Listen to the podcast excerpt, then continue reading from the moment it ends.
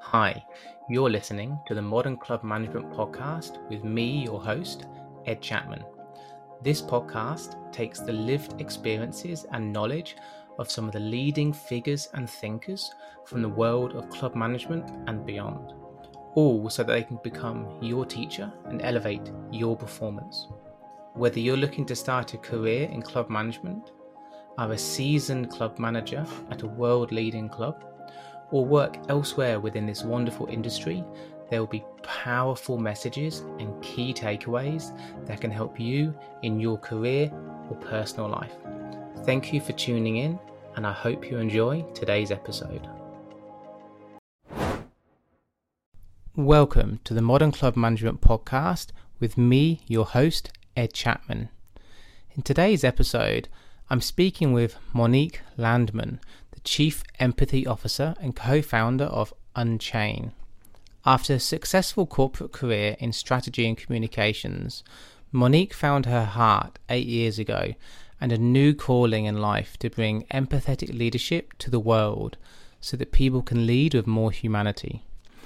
It has never been more important than now to have empathy and compassion as a leader with the anxiety of COVID, burnout among employees, and a loneliness epidemic in many countries, now is the time to stand up as a leader and face these tough challenges with compassion and an understanding of how to do so. And that is what you can find out about in today's conversation. Monique, welcome to the Modern Club Management Podcast. It's great to have you here. How are you today? Oh, thank you, Ed, for having me. Yeah, I'm very well. Still inspired after a wonderful session yesterday with all the staff at a club. So that always makes my heart happy. Fantastic. So, first of all, I'd love to hear you talk a bit about kind of what does heart in the boardroom mean to you and how did you get on this journey? Yeah, heart in the boardroom is always thought provoking. And um, it literally means that it is my purpose to unchain humanity in business, um, not to, we still a business, but to have a human side of things and to relook at how we strategize and how we take businesses forward. And that is always about the humans because the suppliers are human, the employees are human, the leaders, the golfers, the players, the stakeholders everyone through the business every day is human. So it's time to relook at how well we do on the human side of things. And what's your background? How did you get into into this? Yeah, well, I um, I have a background in communication and in in strategy. Actually, I was a, a consultant and I did a lot of leadership events, uh, and then got into.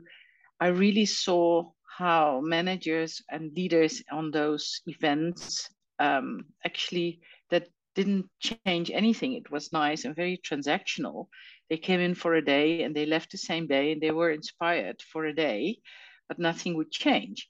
And so I relooked at how leadership development could actually be and make it really transformational. And then it I found my purpose and my vocation actually that I saw if you really want to transform people's behaviors and, and specifically their leadership, that something need to be shifted intrinsically. So we need to touch on a heart level in order to wanting to change. And that's how I got into leadership development. Was there a specific moment that you can picture that was pivotal when you really kind of had the aha of this is what was missing? Yeah, I think um, there are a few defining moments in the career. First of all, it was finding my own heart. um, I hadn't, I worked from my head all the time and I thought I was being very empathetic, but that was just a trick from the mind. Um, but when I really came into touch with how things and messy and perfectly imperfect we were, and I saw and embraced my own messiness, I thought, oh, this is who I am, and I don't have to embarrassed about it. And um, that is also what I wanted for others to not beat themselves up all the time for thinking I'm not uh, good enough or inadequate or whatever. That was, first of all, it's my own transformation. And I often say it's like a surgeon implanted a heart, uh, opened my rib cage, implanted a heart about eight years ago, and then closed it up, and everything changed from that. But also, I observe a lot. So every detail, nothing comes unexposed to me. And I actually studied people's behavior. And especially working in corporates and in spending a lot of time in boardrooms as a consultant, I saw all these guards. And then um, fun enough in South Africa, of my first clients, and then I was working and I thought, wow, this is what it really means to touch people's hearts. In my leadership days, I zoom in quite into an intimate level with leaders. And the change, once you've seen yourself, have to allow yourself a bit of the uncomfortable self. Yeah, that being okay with with being uncomfortable. Yeah, I think that's something which a lot of people can can struggle with. Um, I think myself, meditation certainly helped with with that um, of being able to be more just curious when those feelings come up. But it's yeah, I think that's something we, we all struggle with, especially probably as we get higher up and more successful. We get probably less okay with feeling un- uncomfortable because um, we feel like maybe we should have the answers. I think that, can be something people can maybe struggle with. And I think the, the more successful we get, the more we get our imposter syndrome because uh, every step we made on the social ladder comes with new expectations on ourselves. But Ed, I love the thing that you said about curiosity. I think that is the kindest thing you can do for yourself. Just sit in whatever anxiety, just calmly sit with stresses or scares you the most with such kind curiosity. Um, and that's not beating ourselves up, but that's just looking into ourselves and maybe even have a smile like oh my word i'm doing this again oh my word this is this is definitely my messy part or um, this triggers things off in us and I, every presentation i have is a slide that says um, the definition of another person is someone who triggers things off in us. Mm. We get it all the time. Everyone pushes some kind of button in in another person. With um, within my meditation, there's a few which specifically look at kind of negative um, or tough emotions, and the kind of four phases they use is is internal talk of let's pick anger like I am angry, to then move that to I feel anger, to move that to I'm aware of feeling anger, to then finally move that to welcome anger.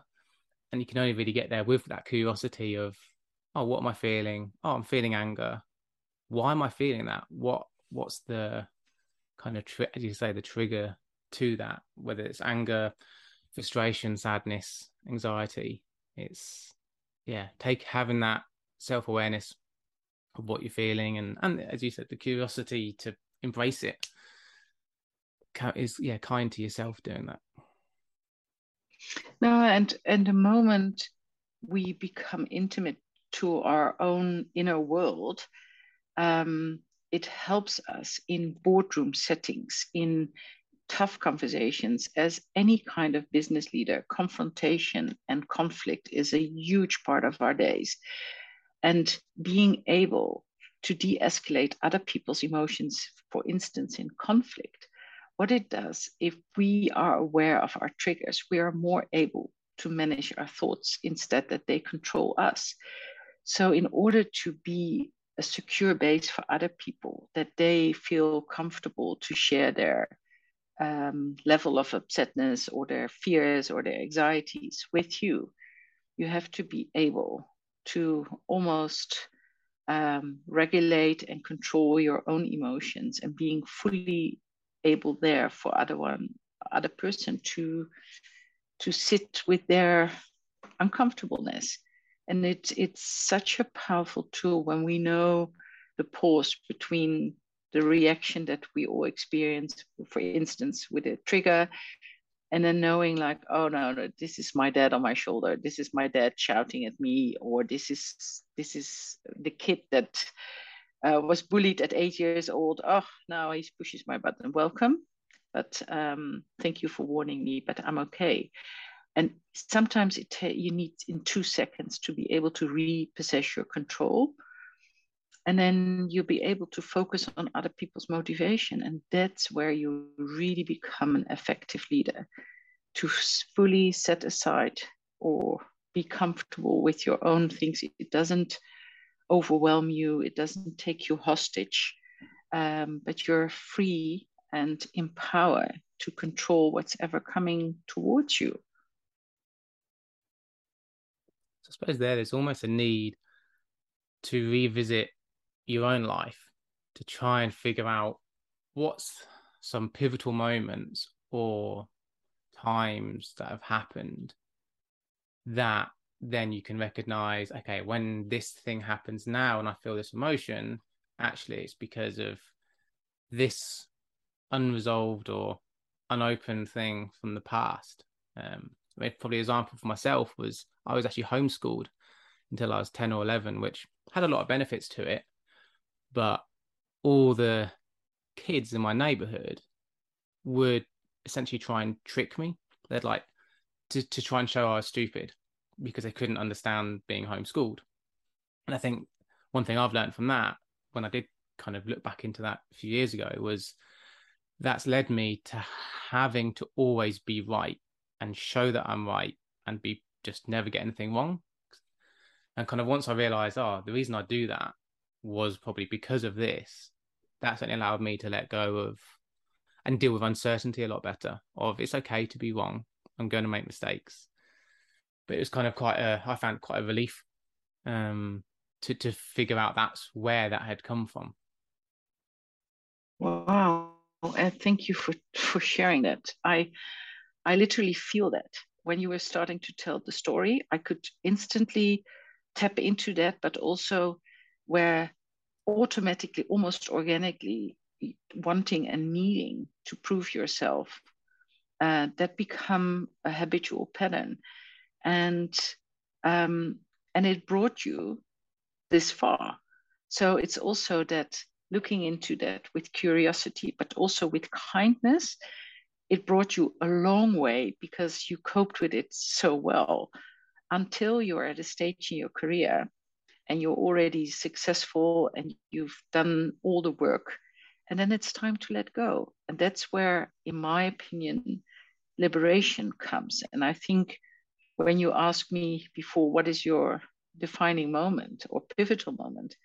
I think that was for me the same finding out that i didn't have to be addicted to perfectionism that i was actually the opposite and maybe I didn't mistake didn't make mistake in my work, but I was not the best person. I was certainly not kind to myself, and it was driven by fear, the fear of being abandoned or the fear of being rejected. And the more we zoom into your story, my story, everybody, if if I had a two days all the leaders in one room if we have all these different situations next to each other and we zoom into each other's stories, we find each other below the surface. And that's where we all, on a universal base, connect. And in those leadership days where we honestly and with so much curiosity, non judgmental, tell our stories. And I, I do this exercise with them, which is highly, it's very intimate, it's very vulnerable, and they have to present it. So at first they have to do their own sort of research. I have a, a few very fundamental questions, and then they sit and they do the homework, and then they present it to the others. And there's often emotion involved, but suddenly they see how it was all connected, and suddenly they are aware of their leadership style.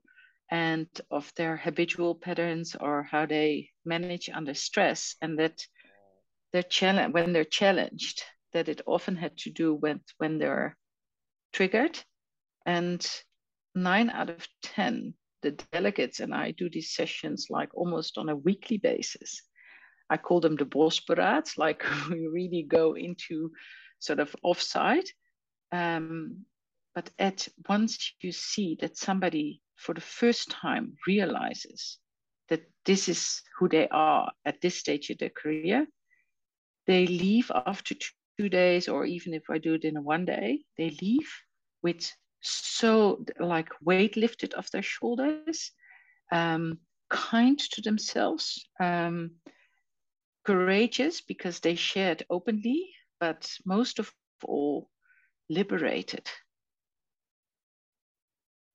and they all changed so much in their leadership style afterwards to be able to also showing up in their teams um, more vulnerable more courageous but not being taken hostage by things that they didn't control but now they are a, more able to control themselves. It's something we don't really there's no training on it when you through your life generally is there it's when you're going through leadership training or management training it, it's hardly anything on this side of of it sadly. Because i think one of the biggest challenges from going from the high performer within a team to then a leader is you've you're going from yourself and your performance and hitting targets to suddenly then having to empower everybody else and get them to achieve. And that to me is probably what I think's the hardest part about when you first step into leadership roles is because what got you there is no longer the skills that you need once you're there. But that seems very often to be overlooked in the training. I think that um, when people often ask me, so what do you focus on? And I honestly say it's more about the being than about the doing. Uh, at a certain stage in your career, you need to learn all the membership or the leadership uh, uh, rules, and you need to, uh, and especially when you're when you're young in your career, uh, you're driven by getting results, maybe the hard way or maybe the direct way. But the older you get, the more you'll see that how you really want to ignite people's hearts, to have your team wanting to work for you, wanting to have the change or be able to do better. That is where you step in as a leader about being. And we all have our stories, our backgrounds, and at some stage in our lives, our stories um, are they're very real but they're no longer true. So if we have this this driven by fear or driven by insecurity or or all the basic human needs like this need to achieve and prove the world that you're actually pretty awesome in what you do if you have that ability to realize that then it becomes more about being you have the knowledge but leadership is not quoting simon sinek a lot of people think they're experts in leadership because they quote and they use the words, but that is knowing leadership. And my work is more about being in the leadership. And it's it's something that I can only honestly say and share from my own experiences that once you embrace your perfectly imperfect messiness. and I always talk about messy with such a fondness. But what happens organically if you have this kinship for yourself? You have more compassion for others. It always translates into kinship for others. And then sitting with your team or people in your work or maybe your friends or but everyone you meet who goes through things sharing in humanity, sitting in the dark sometimes with somebody who feels stuck and overwhelmed. And you know that you and them are actually sharing um, in humanity. And that's beautiful because in conflict, in leading, it's all about bonding and connecting. And the moment we connect on a heart level with any kind of person, doesn't matter if it's in ranking in any kind of, of position in, in the club industry or in life, the moment you're able to connect at that level, that's where you really are invited to impact change and to drive change and to create a culture of safety where people can say, Hey, Ed, I'm struggling. Um, it's not my best week. I'm overwhelmed and I'm so scared because you asked me this task to do. But to be honest, I don't know because I've never done it. And please help me. And then people, the moment your staff, your employees, the, the managers that you lead, but even be able to navigate your stakeholder field, which we all know in club industry is not the easiest. It's a minefield sometimes where you step and where you don't step. But the more you are uh, managing your own inner life, the more you're able to impact others. And it's magical. I've seen it. I live it almost every day. And if I am closed or I'm stressed or overwhelmed, I cannot give my best work. Uh, but if I'm open and I'm courageous and vulnerable, that's where I touch people's hearts, and then they they take your advice. They want to follow you, and then they learn I really like that the idea of creating that safe environment. I think is something which is so important, where people can come and speak to you, and, and they can be open and honest with with how they're feeling. Uh, last week we were on a, well, I was on a, a CMAE webinar that, that you were running, and one of the managers at the end mentioned about whether we actually have the skills when it comes to these tough, vulnerable situations where people maybe aren't feeling great and that's something I really like to talk about. The whole kind of just just turning up and just being there for people, because I think as managers, we tend to feel the need to have to fix stuff, and things like this, we can't. We we're not skilled to fix, but that's not that's not an you know it's not a reason not to be there and, and not to be okay again sitting with the uncomfortable situation and and asking. So i'd love to hear your thoughts on and kind of that that conversation of someone when you see that they're again comes back to emotional intelligence of being able to recognize when someone's maybe having a hard time and and, and how to approach them. So how, how would you recommend i know there's more than one way and for each situation might be slightly different but general way of approaching that yeah, I um I honestly loved the question last week, and it also I also thought a lot about afterwards, like um what does it really tap into? And to be honest, Ed, I think what it taps into is that we as human beings, we are so uncomfortable with other people's emotions, and we're so uncomfortable with our own. So the moment somebody says, "Hey," um, I'm I'm not feeling well, I'm out of balance, uh, I struggle. What we instantly do as human beings, and that's like an empathy empathy miss, is we try to fix it. So instantly, we as soon as we hear that, we come up with solutions um, and we give unsolicited advice because there's only one thing that we want to do is to get rid of it as soon as possible. But it's not about us. It was about the other person. Fundamentally, when somebody comes to you, even not able to share it, but you can see their struggle, it's not our job to fix. It's only our job to say, hey, I can see clearly your stress. I'm sorry you're going through a rough patch, but you're not alone. And I'm here to listen. And that is the biggest, bravest thing you can do for any kind, any other human being is to just gently sit with it. And um, it's almost like sharing the darkness. Um, don't have to switch on the light, just sit in the darkness and I love the work of Brene Brown. She has a beautiful video about this. Actually, somebody sits in the dark and somebody climbs the ladder down and says, Hey, I can see you're stuck and overwhelmed, but you're not alone. Let me sit here with you in the dark. And once I saw that video, I think it was already five, six years old.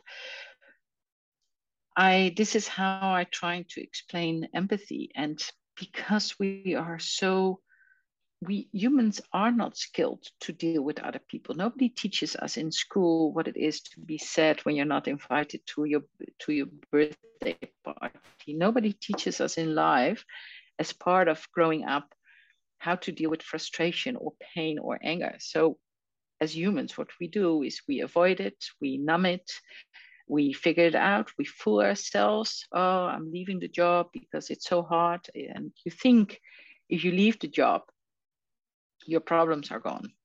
Or if we drink six pack of beer, then we forget. Yes, we forget for a few hours, but the next morning our problem is double because now you got an hangover and your problem is still there. So it is our our fundamental messy part of being human, how difficult it is to deal with other people because the moment they tell you their struggle, it connects you to your own. And I think that as a manager, you you don't have to be skilled to do this. You only have to want to understand other people or to understand just the it's um, one of the Buddhist teachers that I follow. It's they say the tender readiness of the heart.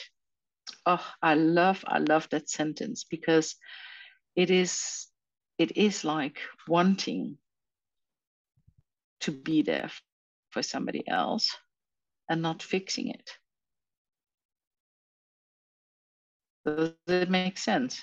Mm, it does. It does. Um, so a couple of friends of mine, they were mental health nurses uh, when in their working career, and kind of how they handle stuff, I think, is really well and really powerful in, in how they phrase things. So earlier this year, I unexpectedly lost a friend, and how they approached it was they just said, "I'm really sorry for your loss. It must be very hard for you," and that was it and I found that perfect because they're acknowledging that it's hard and that they're sorry for my loss, and that just allowed me to essentially to say thank you.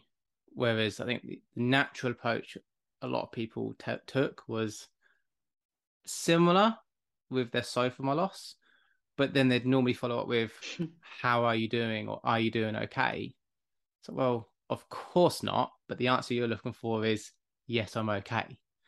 Um, it doesn't actually feel, to be asked how you're doing or if you're okay, actually doesn't feel very um, freeing, to be truthful, uh, with that. So I thought that that to me was such a beautiful way of just acknowledging it and just being there, but without having to try and fix it. And yeah, like of, of course you're not okay. Overline it.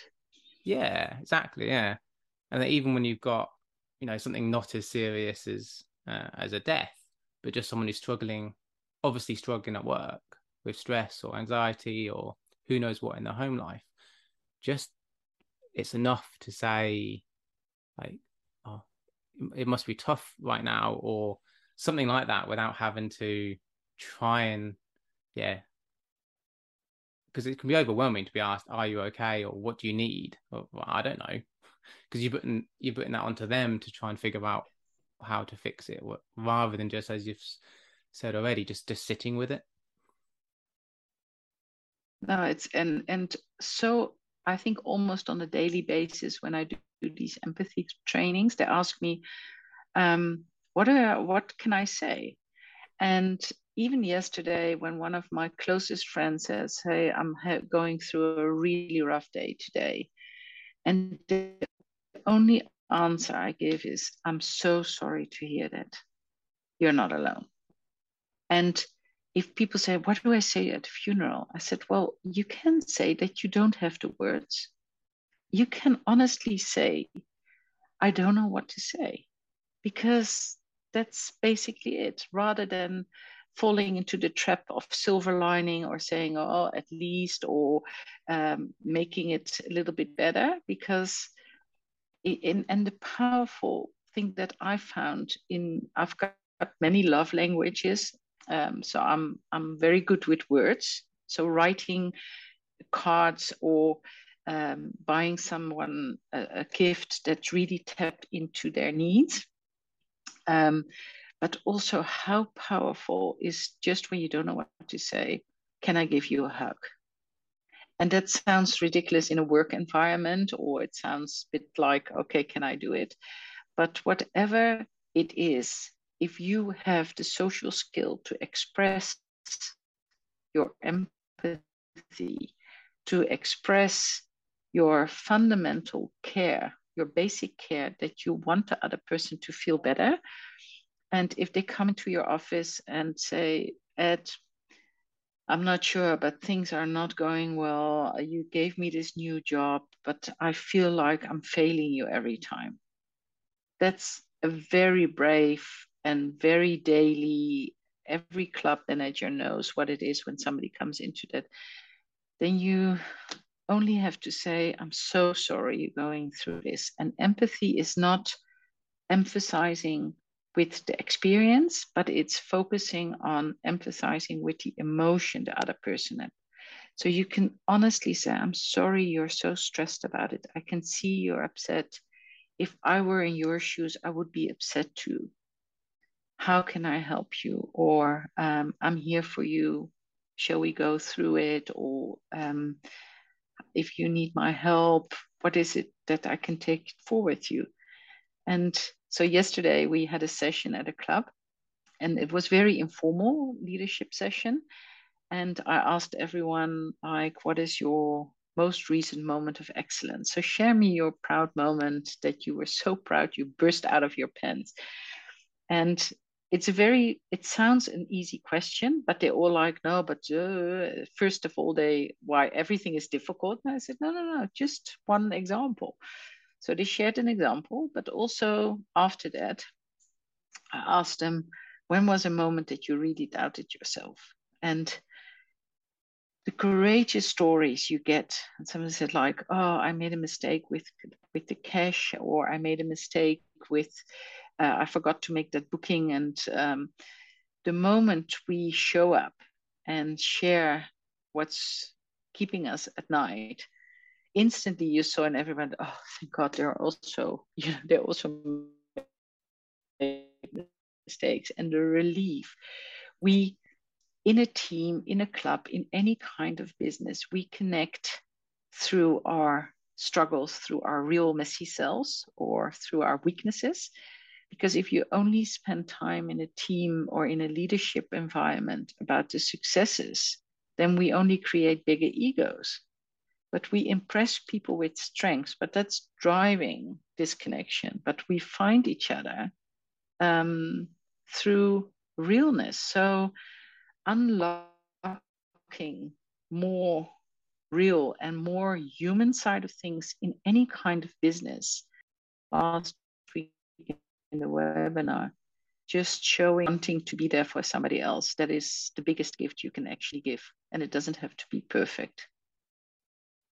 Nice. Well monique thanks. A nice place to end it. And as you say just encouraging managers just to show up and not have to try and fix it. I think that's a really powerful message for everyone to take away today just to just to be there for their team. And it's okay not to have the answer and approach it with curiosity.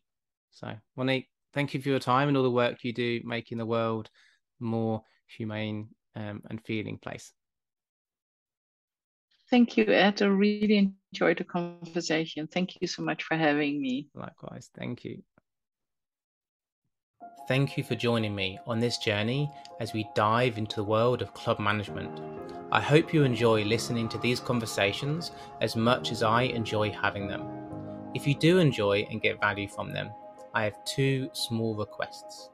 Simply subscribe to the show on your favourite podcast listening app and leave a review and share it directly with someone whom you think would benefit from listening.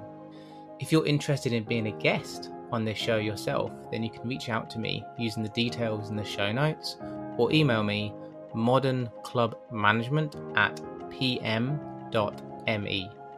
In the show notes, you will also find a link to my bi weekly newsletter that complements these conversations, where you can sign up to receive these directly into your inbox so that you never miss out. Thanks for tuning in and have an amazing day.